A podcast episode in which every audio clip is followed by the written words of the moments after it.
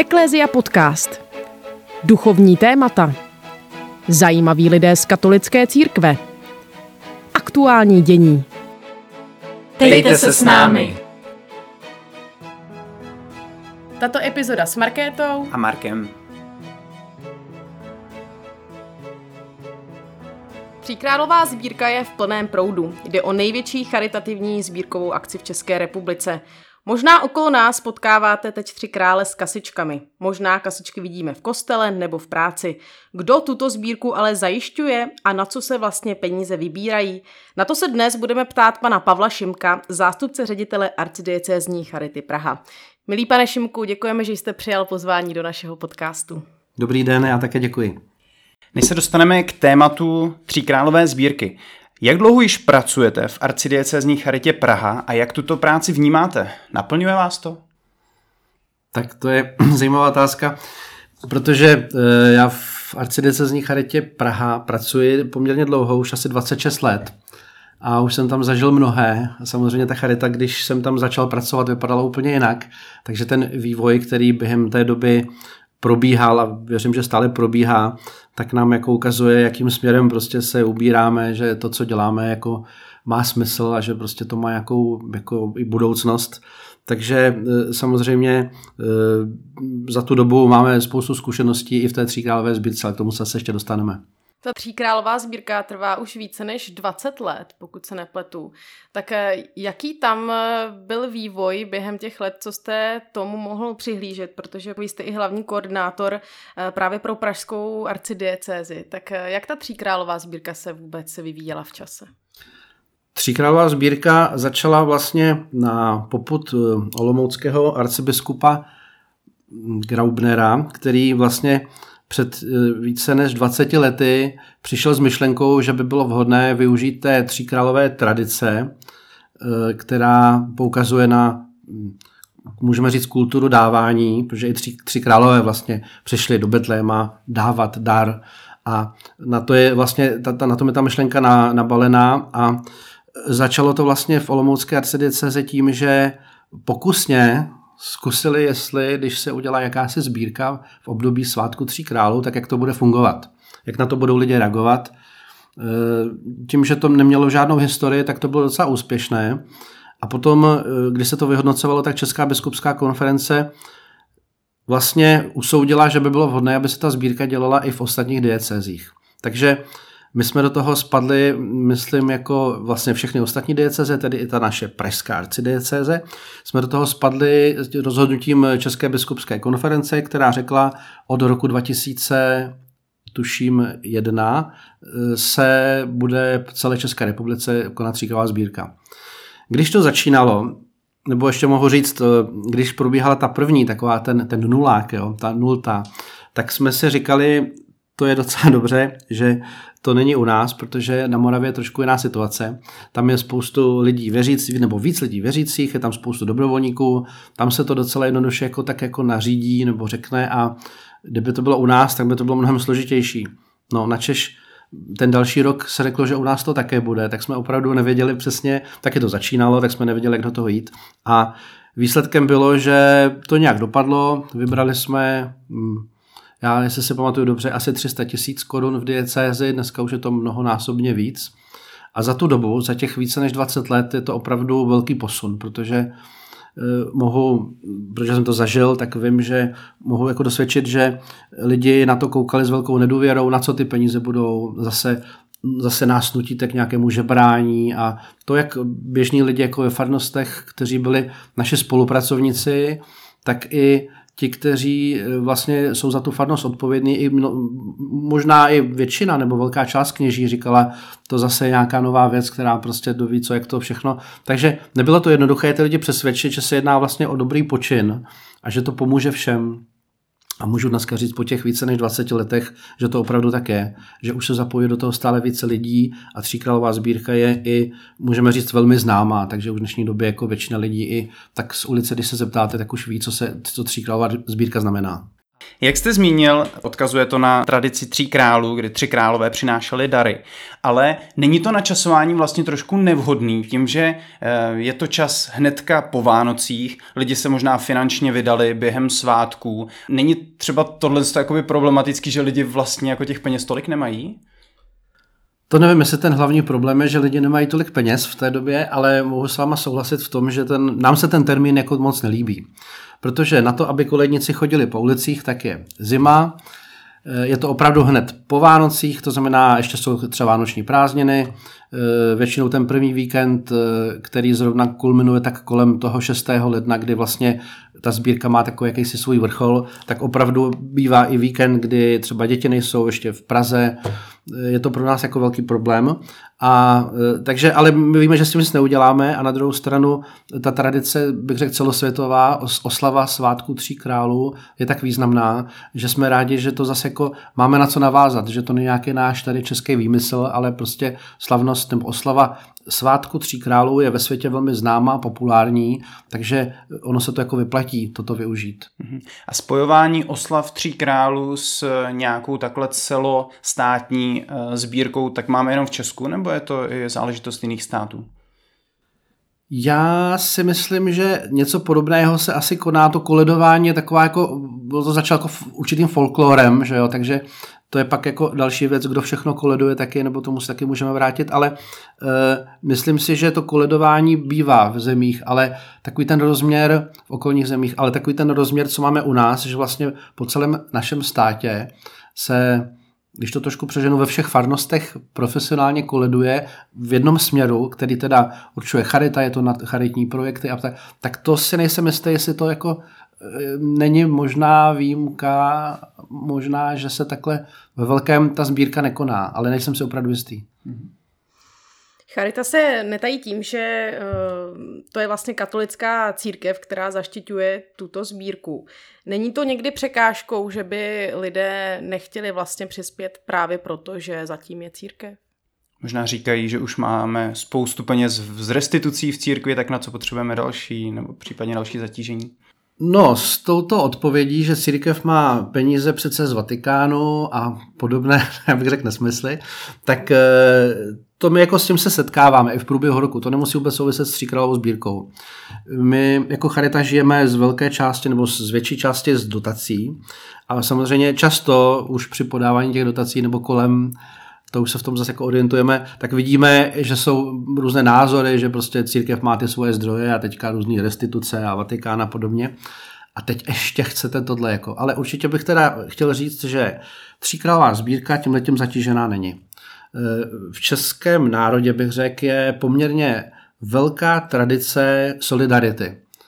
A má to možná nějaké své historické, možná z nedávné historie, nebo prostě nějaké své důvody, ale je tady velká tradice solidarity a lidé dávají. Ono to si to člověk může jako ověřit, eh, když, si, když se stane jakékoliv neštěstí, tak večer třeba ve zprávách, kdo sleduje zprávy v televizi nebo na internetu, nebo tak si můžete vlastně ověřit, že hned bylo třeba vyhlášeno nějakou organizací nebo nějakým sbírkové konto a nejenom zjistíte, že jsou tam miliony. Jo. A takže jako můžeme říct, že opravdu tohle to nás jako ne, ne, nezatěžuje. Druhá věc je, že samozřejmě těch sbírek je hodně, to jako je pravda a musíme to taky pak tu tříkrálovou sbírku nějakým způsobem podat, protože víme, že například třeba jenom v Praze je povoleno asi eh, jsme to jak nedávno sledovali, asi 360 sbírek za rok, jo. A tříkrálová sbírka je jenom jedna z nich, to znamená, musí to být nějak jako možná výjimečné, také známé, ta znalost té sbírky to tam hraje velkou roli, ale taky musí tam být jakási důvěra, no to bych potrhnul, jakási to asi špatně, ale velká důvěra v toho, kdo tu sbírku organizuje, že ji bude dělat dobře a že ty peníze jsou na dobrý účel. Už tady zaznělo to, že vlastně sbírka na tři krále je spojená s tím původním zvykem, kdy se obcházely domy, koledovalo se a ten svátek vlastně neměl, ne, nebyl tam ten aspekt té sbírky. To se tam přidalo později, jak jste říkal, eh, před, eh, před těmi několika lety, desítkami let. Já sám jsem to zažil, jsem z vesnice a my jsme chodívali koledovat po lidech, zpívali jsme písničky, ta sbírka byla jako součást toho, ale nevnímal jsem to primárně tak, že by šlo jenom o sbírku. Nestává se z toho vlastně jako to hlavní, proč vlastně ty skupinky obcházejí? A to koledování nebo žehnání, ty jakoby další rozměry, jestli tím nejsou trošku upozaďovány. To požehnání, to, takové to roznášení, požehnání do domácností, to určitě. Již od počátku jsme to tak jako nejenom vnímali tím, že jsme to tak podvědomě cítili, ale říkali jsme si opravdu, eh, a bylo to i zadání vlastně ze strany České biskupské konference, že tříkrálová sbírka má eh, jakési dva účely nebo smysly. Je to už v názvu sbírka, znamená, tam se jedná o nějaké vybírání peněz, to je jisté. Ale druhá věc je, je to i taky způsob evangelizace, protože ti lidé, kteří chodí tak eh, vlastně o něčem svědčí, oni eh, také už to, že vlastně, hm, abych řekl, umožní lidem z ulice, tak jako bez urážky, ale prostě běžným lidem z ulice, aby se zapojili do spolufinancování eh, našich charitních sociálních projektů, a to lidem, kteří třeba se nikdy v životě do kostela nedostanou, takže nepřispějou na sbírku, nedostanou se ani k něm ty informace, co všechno charita dělá. Jo? Ale to, že se vlastně seznámí právě skrz tříkrálovou sbírku s tím, co všechno charita, která reprezentuje sociální práci katolické církve, tak co všechno charita ve prospěch bližních dělá, to už to je velká, velký způsob evangelizace. A potom eh, je v tom samozřejmě i takový ten aspekt toho, že eh, oni roznášejí ty požehnání křídu nebo ty samolepky s tím nápisem, ale to už je taková jako menší věc. Jo. Myslím si, že nejdůležitější je tam opravdu to, že nabídneme lidem široké veřejnosti, aby se podílela, na, podílela smysluplně na financování charitních sociálních projektů, o kterých možná by se ani nedozvěděli, že vůbec existují. Když už se bavíme o koledování, možná osobnější otázka, vy sám jste byl letos koledovat? Slyšeli jsme něco o ministerstvu eh, práce a sociálních věcí. Ano, dneska, tak já, eh, abych řekl pravdu, já mm, koledovat nechodím, protože ono je strašně moc práce s tím, eh, s tou koordinací, to vlastně jsme rádi, že to vůbec za ten den nebo za 24 hodin prostě jako stíháme všechno, takže aby jsem chodil po ulici na to, bohužel teda není čas, byť by mě to jako docela lákalo občas, ale dneska jsem doprovázel kolej, skupinu koledníků na, na ministerstvo práce sociálních věcí, kde vlastně pan minister nabídnul, že svolá zaměstnance a můžeme tam jako tu koledu vykonat. Bylo to moc příjemné setkání, bylo vidět, že lidé jsou milí a trošku jsme měli příležitost tam je oslovit a říct jako právě, tak jako teď říkáme, co všechno ta tříkrálová sbírka znamená. A bylo vidět, že jako vnímají, že prostě pak už ani právě, pak už možná v tu chvíli nejde ani o, to, o ty peníze, kolik se vybere, ale o to, že se k ním dostane jakási informace, kterou třeba předtím nikdy v životě neslyšeli. A to si myslím, že je hrozně důležitý. Vy jste říkal, že ta organizace je složitá. Zkuste tedy přiblížit, o jaké množství koledníků jde a kolik lidí je vůbec eh, zapojeno do této akce. Trvá to tedy 14 dní. Ta tříkrálová sbírka, je to tak? Trvá to zhruba tak 14 dní, protože v letošním roce ji máme od 1. do 16. ledna. Každý rok to bývá tak zhruba podobně, ten, ten rozsah.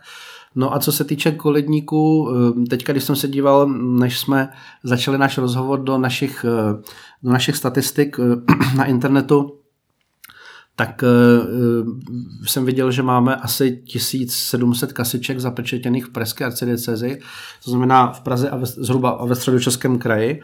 A e, není to tedy málo, to znamená vlastně od to všechno je potřeba se postarat od začátku s oslovením těch lidí. My jim dáváme takové jako pokyny nebo informace k tomu, jak ta sbírka bude probíhat. Oni už většinou to vědí, že už let, kdo z nich to dělá třeba několik let, ale pak jsou taky mezi nimi lidé, kteří jsou noví a dělají to poprvé. No a na druhou stranu ona se taky trošku pořád mění, ta sbírka. Letos je, eh, nebo letos už to je po druhé, ale trošku masivnější měřítku než loni. Se dá, ta, ta sbírka se provádí nejenom koledou do těch zapečetěných kasiček, ale také takzvaným, takzvaným online systémem. To znamená, ti lidé mohou přispět jednak přes web, tři králové sbírky eh, na zaslání peněz a potom také bezhotovostní platbou, takzvaným QR kódem Takže je to Nebo poměrně DMS všechno. Taky. A taky DMS, vidíte, no. Takže eh, vlastně těch eh, způsobů je celá řada, ale samozřejmě nejdůležitější je jako pracovat s těma lidma, eh, zajistit všechno materiálně, informačně a tak, takže té práce tam je moc. A kdybyste porovnal popularitu toho fyzického vybírání versus online přispívání, tak jednoznačně vidíme, že ta popularita nebo ten výtěžek, eh, co se týče teď jako financí, tak eh, jednoznačně vedou ty kasičky, protože ty mají 20 letou tradici, tohle to začíná. Ale je vidět, že lidé i na ten bezhotovostní eh, platební dar tedy slyší, že také já myslím, že v budoucnu to bude tak, že to třeba bude půl na půl, možná po několika letech převáží i ta platba vlastně eh, ne ta fyzická, ale ta bezhotovostní, ale eh, v současné době jednoznačně zatím ty kasičky. Mm-hmm. Ono taky druhá věc je, že když si to lidi, když si ten potenciální dárce otevře internet, webové stránky, tak se tam samozřejmě dočte spoustu věcí a tak ale je to daleko důležitější, když má osobní kontakt s někým, jo, protože taky součást toho vlastního vybírání je, že my se snažíme i, i navštěvovat domácnosti, e, ty kolednici tam jdou, roznášejí tam tu modlitbu požehnání, kde chtějí, tak napíšou i ten text a i to má takovou jako nezastupitelnou roli. Myslím si, že to je hodně důležité právě a to je, v tom je právě ten aspekt té evangelizace, protože e, samozřejmě Ona může být prováděna i otevřením webové stránky, ale tak všichni víme, že to úplně není ono. A když je zatím ten lidský faktor, když člověk vidí koledníky, na něco se zeptá, můžou o něčem komunikovat, my se snažíme právě také, aby jako byli informováni, takže určitě ten osobní aspekt v tom hraje důležitou roli. Vy mluvíte o tom duchovnu, tak do jaké míry právě ti koledníci jsou třeba katolíci, nebo i vůbec, když bychom vzali pacharitu jako celek, do jaké míry tam vůbec pracují věřící lidé třeba? Tak to jsou dvě různé otázky. Co se týče koledníků, tak to je tak, že vlastně eh, my organizujeme tříkrálovou sbírku eh, skrze naše charity, naše farní charity, to znamená charity ve farnostech. A protože těch charit je relativně málo na počet farností, tak eh, u nás v Pražské arcidiecézi, tak možná větší polovina těch subjektů, které koledují, tak jsou farnosti. Takže vlastně organizujeme to přes farnosti, kde někdy je třeba i kněz koordinátorem, někdy možná ve většině, ale jsou tam jako třeba lajci, ale každopádně je to organizovaný přes, přes farnosti. A vidíme, že v tu chvíli ti koledníci a ti lidé, kteří se tím kolem toho zajímají, tak budou asi spíš eh, lidé věřící. Jako. V charitě u nás, nebo to je ta, pak už ta druhá otázka, no a ještě možná bych doplnil, a pak ne všechny subjekty, které koledují, jsou tedy farnosti, ještě několik máme třeba škol, a tam pak se vlastně celá ta škola, nebo třeba nějaké křesťanské gymnázium, nebo prostě další školy, takže tam je jasný, že nechodí jako jenom věřící studenti, ale také, no, tak nějakým způsobem i ty prostě všichni studenti se podílí, tak tam je jasné, že to nejsou věřící třeba lidi. No a co se týče zaměstnanců, tak eh, to, to je úplně, jako bych řekl, z jiné odpověď, eh, z jiné branže. Hmm. My se snažíme, aby naše práce byla profesionální a od začátku vidíme, že vlastně posláním Charity je, aby skrze milosrdnou lásku reprezentovali, jsme reprezentovali sociální učení církve. To znamená, snažíme se být a to bez jako frází nebo jo, jakási výkladní skříň církve v sociální oblasti. To znamená to, co katolická církev říká, jak se máme starat o potřebné lidi, tak to se snažíme v charitě realizovat. No a e, co se týče těch věřících, tak e, pro nás je samozřejmě důležité, že, že ta naše práce jako je, profe, nebo to nejdůležitější, že ta naše práce je profesionální snažíme se s těmi lidmi mít nějaké vztahy, je důležité určitě, aby tam byla, byly tam nějaké zásady na pracovištích mezi lidmi na těch jednotlivých projektech, aby ty zaměstnanci dodržovali nějaké etické pravidla, máme třeba etický kodex, jako který je vyhlášen v charitě, ale samozřejmě není vůbec bezprostředně nutné, aby ty lidé byli věřící, protože oni už tím, že dobře dělají svou práci pod hlavičkou katolické charity, tak tím vlastně dělají jako hodně. A nám tohle to stačí, protože oni tím reprezentují to dobro, které v nich je. Takže samozřejmě ne všichni zdaleka jsou věřící eh, a nejsme z toho nervózní, myslíme si, že to je tak jako tak správně. Jak důležitou roli tedy pro charitu hraje tříkrálová sbírka? Je to hodně velký zdroj příjmu, anebo vlastně v tom celkovém množství je to, je to ne až zase tak významná částka? Je to poměrně malá částka, několik procent v našeho rozpočtu, ale vzhledem k tomu všemu, co je to, nicméně jako je to významné, protože každý rok vybíráme něco víc, a vzhledem k tomu, co jsem řekl, že ta tříkrová sbírka je také, jaký vnímáme, velmi věc, otázka pastorace, evangelizace, tak eh, je naprosto nezastupitelná. Takže, ale ptal se na ty peníze, takže jako hm, samozřejmě nějaké to procento našeho rozpočtu to je, ale není to určitě v žádném případě nějaká významná částka nebo většina, to ne. A ohledně projektů, které jsou potom podporovány eh, z toho, co se vybere ve sbírce, tak je to dané tak, že jsou už dopředu určené projekty, které se podpoří z peněz z tříkrálové sbírky, anebo vlastně ta sbírka, řekněme, přidá na, eh, na váš účet peníze a vy potom jako eh, charita máte několik projektů, které dlouhodobě podporujete. Tak celý ten systém vlastně hm, organizování tříkrálové sbírky má důležitou část, eh, právě na to se ptal, a jak ty peníze budou využity.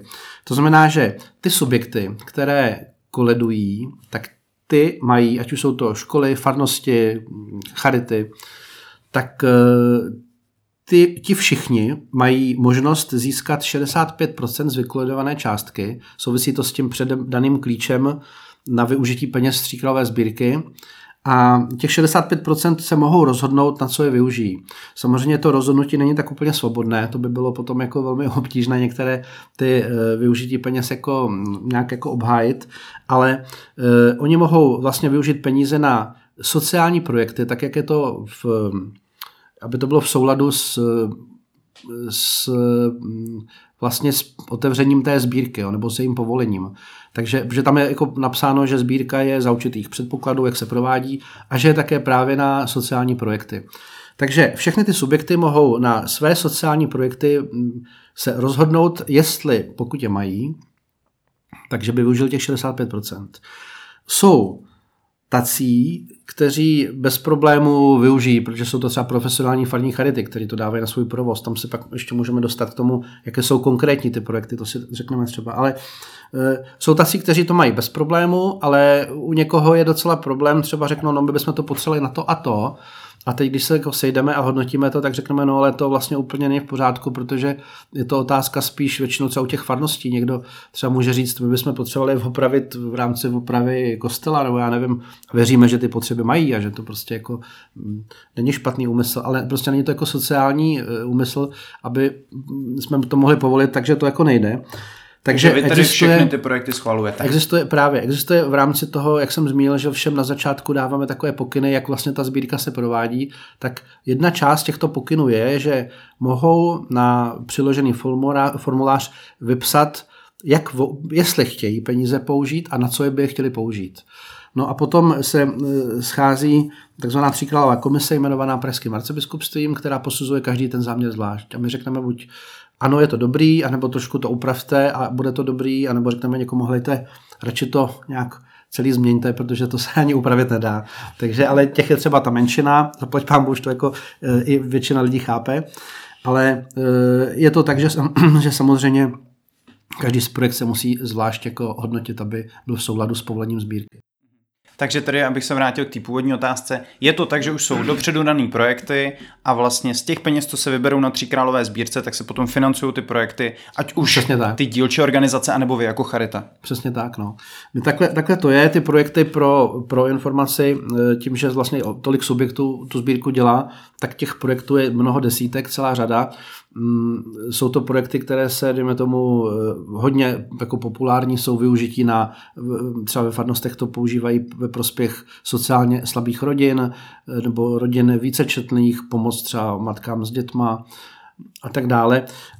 E, všechny ty projekty máme na webových stránkách. Doporučuji, kdo by měl zájem, tak se může podívat na webové stránky arcidiecezní charity, respektive na webové stránky Tříkrálové sbírky, která je jako celonárodní a tam v tom pak e, si najde to, mm, ten odkaz na, na projekty arcidiecezní charity Praha. Tam jsou vlastně všechny vyjmenované a jsou tam uvedené, takže mm, dá se zjistit velmi jednoduše, která farnost na co vybírá.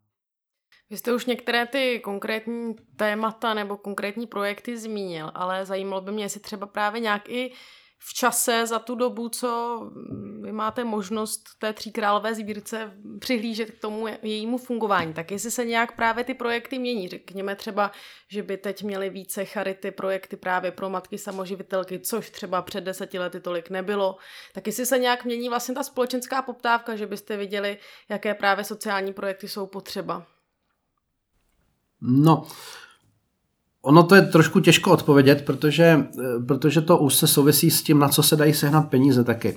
Jedna věc je, je, eh, je potřebnost typů pro sociálních charitních projektů, to tak se zmínila ty matky s dětma, Protože vím, že když eh, jsem třeba přišel do Charity a když jsme jako začínali, tak největší problém, aspoň v Praze, se nám zdálo, a nebylo to jako pokryté nějakého taky před tou dobou, tak byli prostě lidé bezdomová, bezdomovci, lidi, kteří vlastně ne, nic nemají, jsou v nějaké bídě, teď prostě mají své vlastně problémy, jenom mít s tím jako nějak zacházet a řešit to.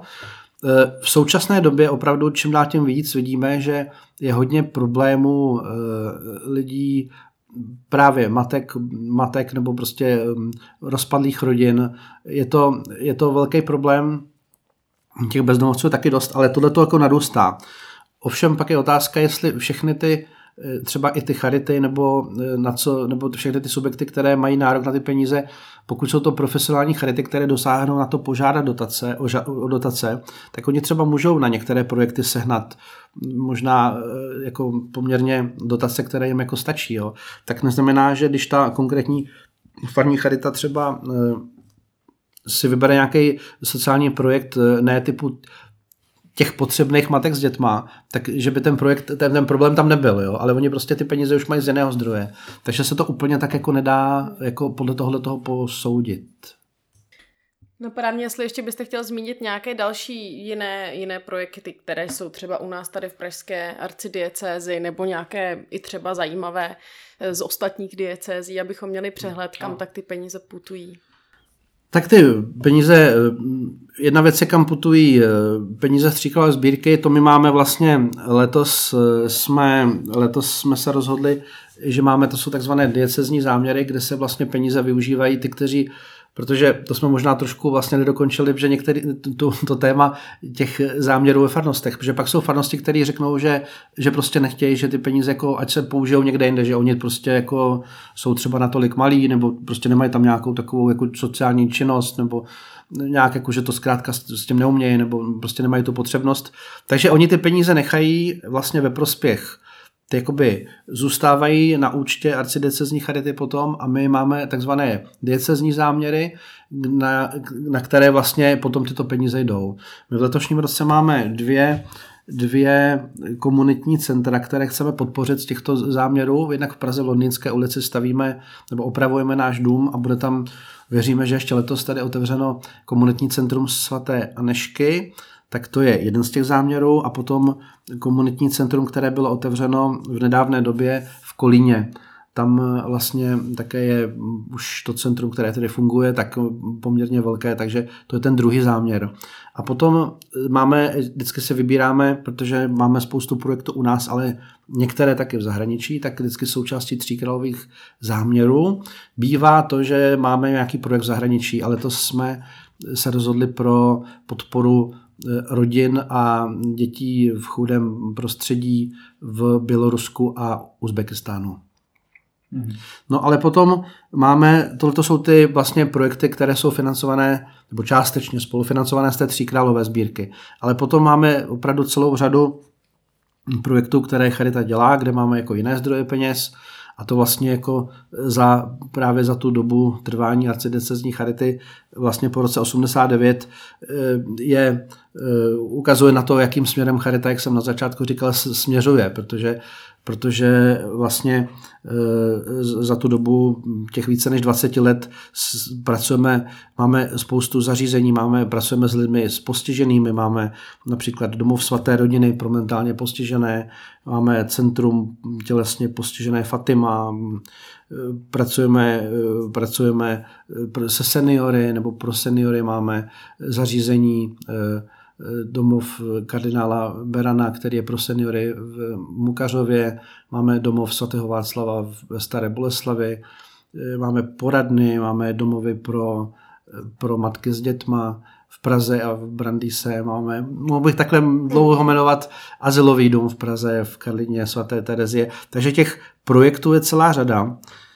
A potom ještě, abych to doplnil, tak právě ještě máme i ty zahraniční projekty, Vista, pomoc v Bělorusku, kde vlastně už od roku 93 pomáháme, eh, dřív se to jmenovalo pouze adopce na dálku a v dnešní době vlastně jako je to poměrně už jako i rozšířené, nejsou to jenom to, ty adopce na dálku, což bylo vlastně umožnění studia dětem v chudém prostředí, ale těch projektů tam máme i vlastně pro seniory a třeba pro dokonce i studium bohoslovců tam financujeme. A tyto projekty máme v Indii, v Ugandě, máme v Bělorusku, ale v několika dalších zemích, ale především v těchto třech. A je docela pěkné, že mohu říct, že vlastně za tu dobu, těch eh, od roku 93 se pomohlo více než 35 tisícům dětí, aby získali vzdělání v zahraničí. A eh, v současné době hodně se snažíme rozšířit projekt pomoci v Bělorusku, protože ta země prochází velkou krizí. Eh, všichni víme ze sdělovacích prostředků, jak to je. My tam jezdíme víc než 16 let vidíme, jak to tam prostě, kam to vede, ta situace tam a pomáháme tam více než 400 rodinám chudým, eh, pomáháme tam v několika domovech pro seniory, protože ty podmínky jsou tam naprosto, já bych řekl, otřesné. A my tam často jezdíme, vidíme to, jo, protože vlastně každý rok tam jezdíme do Běloruska, takže máme mnoho, mnoho možností si to nejen zkontrolovat, ale prostě vidět tam tu atmosféru, máme tam spoustu zajímavých eh, zážitků, informací. Je to prostě pro nás taky inspirující, že víme, že ta pomoc tam má hluboký smysl. Jako jo.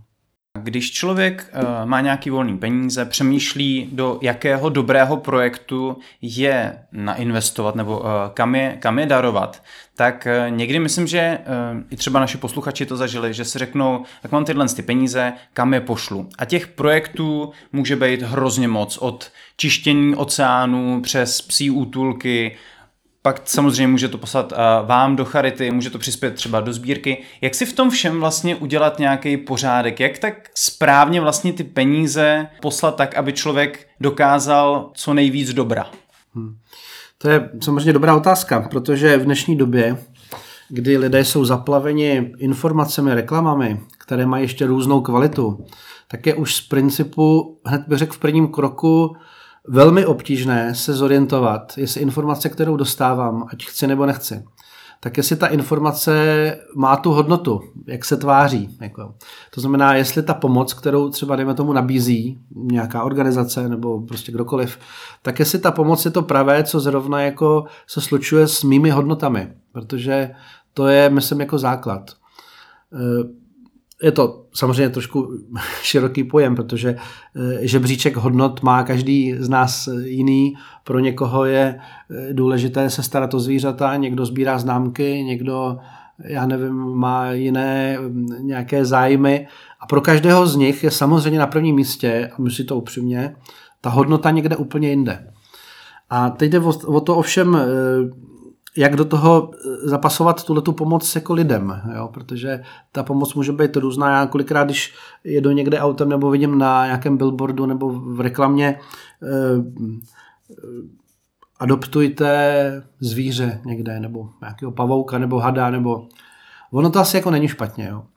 Ale vždycky mi to dělá trošku problémy, protože se říkám, jako je spousta lidí, kteří potřebují pomoc, jo. A, a to souvisí s těma hodnotama, takže vlastně to je jako velmi komplikované někomu nakazovat, co má dělat, protože když má ten žebříček hodnot takový, no tak těžko mu budu říkat, hele, dělej radši něco jiného. Ale nicméně my samozřejmě máme celou řadu, jak už jsem zmiňoval, těch projektů, které jsou zaměřeny na lidi s postižením, na seniory, na děti a podobně. E, všechny tyhle ty projekty jsou uvedeny na našich webových stránkách Arcidecezní Charity Praha.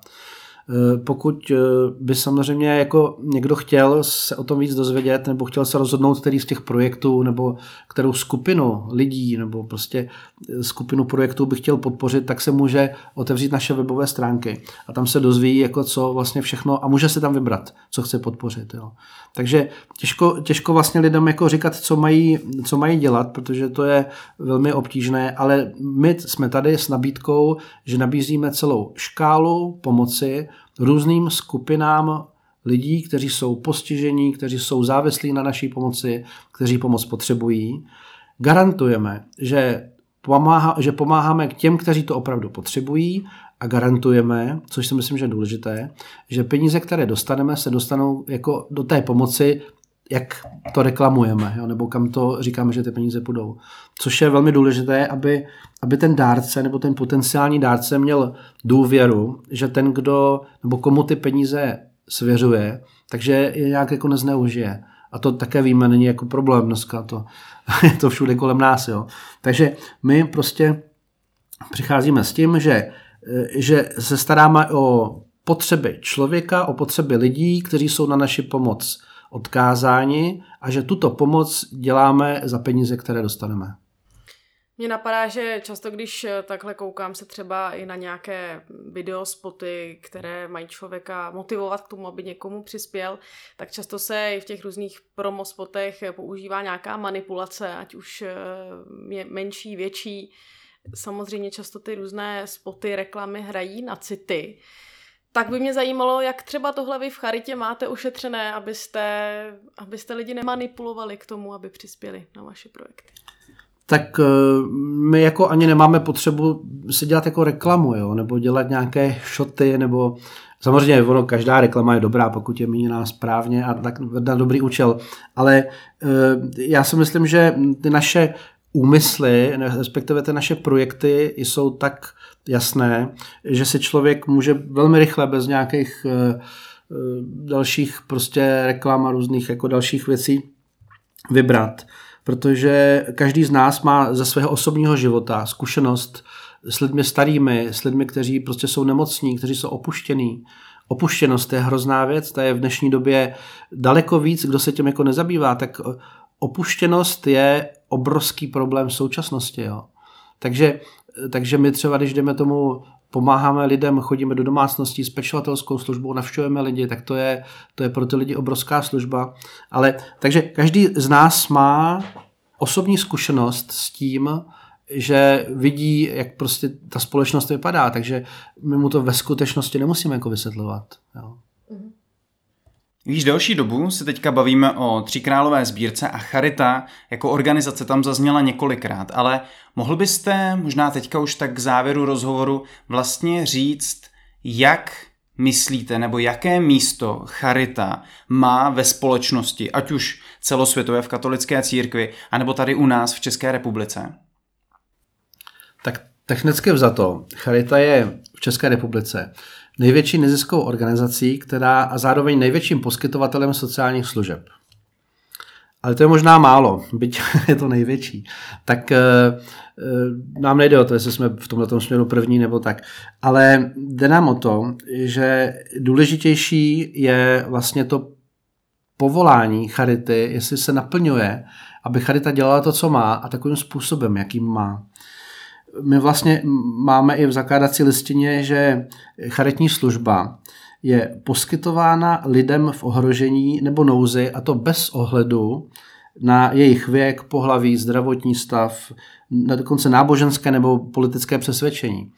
To znamená, že povolání charity je pomoc lidem bez rozdílu a to si myslím, že je to nejdůležitější, čím se jako můžeme pišnit, nehledě na to, že jsme třeba možná největší neziskovka v České republice. A celosvětově Charita je také největší vlastně organizace, která, protože tuším asi ve 160 zemích světa, eh, je to koordinováno organizací Caritas, no, mezinárodní prostě Caritas International, ale je to o tom, že, že vlastně Charita má různé podmínky v různých zemích, také různé potřeby, takže tam ta, i taková ta mezinárodní solidarita, pomoc jedné charitě vůči druhé, nebo je, je velmi významná. Takže to si myslím, že, že je jako velmi důležité, aby prostě všude tam, kde charita na zemi je, tak aby jako poskytovala pomoc lidem podle svých možností, ale bez ohledu na nějaké svoje pomáháme, ale jenom těm a těm. A jak je vůbec charita spojená s křesťanstvím jako obecně? My jste zmiňoval už i tu sociální nauku církve, ale obecně proč vlastně e, to křesťanství v sobě má tady ten aspekt pomáhat nezištně? I to slovo caritas vlastně znamená láska, taková asi nějaká nezištná, nebo možná i to, jestli můžete třeba vysvětlit ještě. Já bych řekl, že možná pro, pro aby se člověk v tom trošku zorientoval, také je potřeba se, nebo je, do, je vhodné se rozhlédnout do e, mezi ostatní, nebo aspoň některá velká světová náboženství, jak oni, třeba hinduismus nebo buddhismus, jak oni jako reagují na potřebnost lidem ve svém okolí, protože to jsou náboženství, která jsou na velké části země a mnoho lidí tam právě v těchto zemích trpí a podobně, protože e, to nejsou třeba země bohaté. A když se podíváme, jen tak, to, tak odpovídám letem světem, když se odpovídám, podíváme na, na to, jak vlastně oni reagují na, na pomoc, na tu solidaritu, tak v těchto velkých náboženstvích není zakotvená pomoc bližnímu, protože tam jsou různé reinkarnace, vlastně převtělování, tedy různé jako předurčení, to, že člověk jako je odpovědný sám za sebe a různým způsobem si musí pomoct sám. Není tam fenomen osobního boha, který je tady náš eh, přítel a někdo, kdo nám něco nabízí, kdo nám nabízí pomoc a vyzývá nás k té pomoci. To tam nikde není. A teprve vlastně v judaismu se objevují, a to už ale poměrně silně, velké, velké pasáže ve starém zákoně, jak pomáhat potřebným. Tam je v mnoha místech e, napsáno, jak vlastně mm, správný pravověrný žid se má e, chovat, když, když vidí člověka potřebného, jak ta společnost na to má reagovat. Ale všechno tohleto vlastně bylo až vyvrcholeno v křesťanstvím, které které vlastně navazuje na, na judaismus, kdy ten, eh, kdy ten bližní, který už je v tom starém zákoně častokrát zmiňován, tak ten bližní, na rozdíl právě od starozákonního bližní, je každý z nás. Není to ten člen toho vyvoleného národa, není to ten člen té komunity, které se má pomáhat a ostatním ne. Ono už je tam často a i dneska bych řekl z našeho pohledu moderním způsobem e, ve starém zákoně řečeno, jak se má pomáhat a vrchole vlastně v tom, že se má pomáhat takovým způsobem, aby ten člověk tu pomoc už jako nepotřeboval, aby už si dokázal poradit sám, což jsou v podstatě metody, moderní metody dnešní sociální práce. Ale ten rozdíl v tom křesťanství, aby jsme se dostali k té odpovědi, je právě na rozdíl od těch všech v tom, že bližní je každý z nás, to znamená, že vlastně všichni, kteří jsou kolem nás, tu pomoc a potřebují pomoc, tak všichni jsou kandidáti na, na poskytnutí té pomoci. To je právě to, co jsem říkal, že Charita má i v těch vlastně svých stanovách, že ta služba je vlastně všem lidem v ohrožení bez rozdílu věku, pohlaví, politické příslušnosti, náboženské a podobně. No je to určitě velmi zajímavé téma, mohli bychom o tom mluvit uh, dlouho, tak možná si téma Charity ještě necháme na další díl podcastu, uvidíme. Každopádně náš rozhovor už se chýlí ke konci. Uh, my bychom vám možná ještě chtěli dát prostor, jestli uh, cítíte, že něco nezaznělo. Mluvili jsme o poměrně velkých komplexních tématech, ať už z ohledu tříkrálové sbírky, tak z ohledu Charity, tak jestli chcete ještě něco doplnit. Tak ono by toho bylo asi mnoho, ale máte pravdu, že čas běží. Tak já jsem se tady připravil na úplný závěr. E, část z velmi pěkné encykliky Benedikta XVI. Deus Caritas Est, neboli Bůh je láska. A přečetl bych vám to, co, co vlastně jako vyjadřujem, takový závěr nebo schnutí toho, co, o čem jsme se dneska bavili. E, tak já bych si to dovolil citovat. Milosrdenství a milosrdnou lásku, tedy caritas, bude vždy potřebovat i ta nejspravedlivější společnost. Neexistuje žádné spravedlivé státní uspořádání, které by učinilo službu lásky zbytečnou. Kdo chce odstranit lásku, je ochoten odstranit člověka s jeho potřebami. Vždy bude utrpení, které bude potřebovat útěchu a pomoc. Vždy bude osamocení. Vždy bude hmotná nouze. A pomoc těmto lidem je posláním charity. Milý Pavle, moc krát vám děkujeme nejenom za tato slova na závěr, ale i za celý rozhovor. Ať se daří vám, ať se daří charitě a ať se daří vám eh, co nejvíce být na blízku těm opuštěným lidem, o, kterým, o kterých jste tady mluvil. Děkuji. A vy, milí posluchači, pokud byste se chtěli více dozvědět, ať už o charitě nebo o Tříkrálové sbírce, o dalších projektech, neváhejte navštívit jejich webové stránky na praha.charita.cz a nebo můžete zjistit více informací na jejich facebookových stránkách. A s těmito slovy se s vámi loučíme, přejeme vám krásných 14 dní a těšíme se opět naslyšenou v Eklézia Podcast. Jsme rádi, že jste si poslechli tenhle rozhovor. Pokud se vám líbil, neváhejte se ponořit do dalších našich epizod. Aby vám neunikl žádný zajímavý host, klikněte na tlačítko odebírat. Jsme na platformách Spotify, Apple Podcasts, Google Podcasts, YouTube nebo nás můžete najít na našich webových stránkách www.ecclesiapodcast.cz. Nezapomeňte nám na službách taky nechat recenzi a hodnocení. Díky tomu se náš podcast dostane k více uším Budeme také moc vděční, když nás budete sdílet na sociálních sítích nebo když pošlete odkaz na tuto epizodu pár kamarádům. Pán Bůh vám to vrátí na dětech.